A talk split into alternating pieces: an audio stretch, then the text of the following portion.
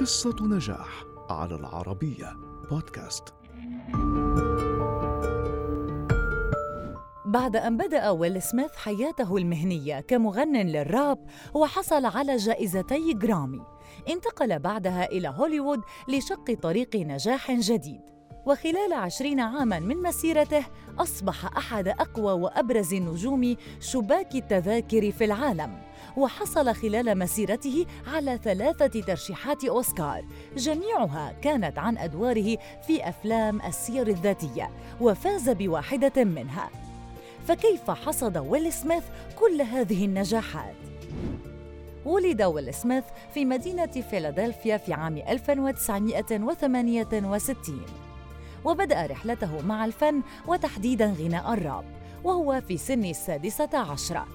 بعدما التقى جيفري تاونز وشكلا معا فرقة DJ Jazzy Jeff and Fresh Prince وفي عام 1987 أصدرت الفرقة ألبومها الأول بعنوان Rock the House وبعدها بعامين حصلت الفرقة على أول جائزة جرامي عن أغنية Parents Just Don't Understand.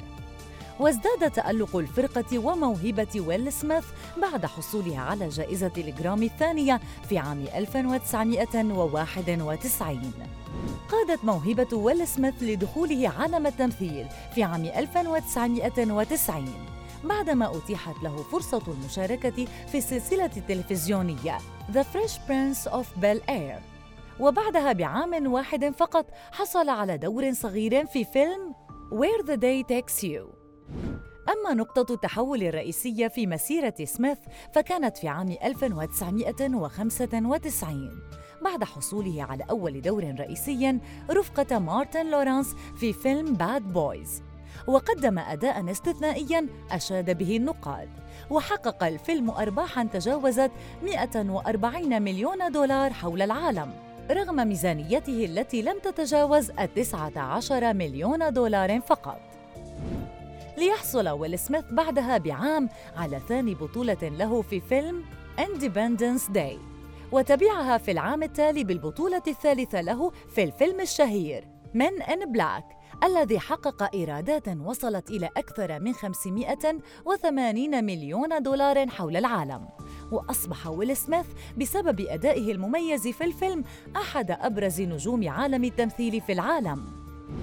في عام 2001 أدى ويل سميث دور الملاكم محمد علي كلاي في فيلم السيرة الذاتية علي وقدم أداء مميزا حصل بسببه على أول ترشيح لجائزة الأوسكار وأول ترشيح لجائزة جولدن جلوب وشارك بعدها بالعديد من الأفلام الناجحة مثل الجزء الثاني من فيلمي Men in Black و Bad Boys وفيلم I, Robot بالإضافة إلى الدور الشهير والأيقوني في فيلم The Pursuit of Happiness في عام 2006 الذي حصل بسببه على ثاني ترشيح لجائزة الأوسكار وأيضاً ثاني ترشيح لجائزة جولدن جلوب نجاح تلو الآخر.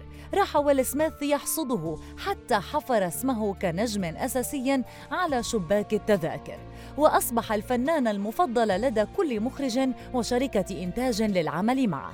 وبرهن ذلك في العديد من الأفلام مثل I Am Legend في عام 2007 وفيلم هانكوك في عام 2008 وفيلم علاء الدين الذي تجاوزت إيراداته المليار دولار في جميع أنحاء العالم في عام 2019 وأصبح أكثر أفلام ويل سميث تحقيقاً للأرباح. وفي عام 2022 حصل ويل سميث على أول جائزة أوسكار له عن دوره في فيلم King Richard الذي تناول قصة ريتشارد ويليامز والد لاعبتي التنس الأمريكيتين فينوس وسيرينا ويليامز. ورغم النجاح الذي لا يتوقف عند ويل سميث وثروته التي تجاوزت الثلاثمائة وخمسين مليون دولار خلال عشرين عاما من مسيرته فإنه لا يزال واحدا من أبرز فناني هوليوود وأكثرهم شعبية.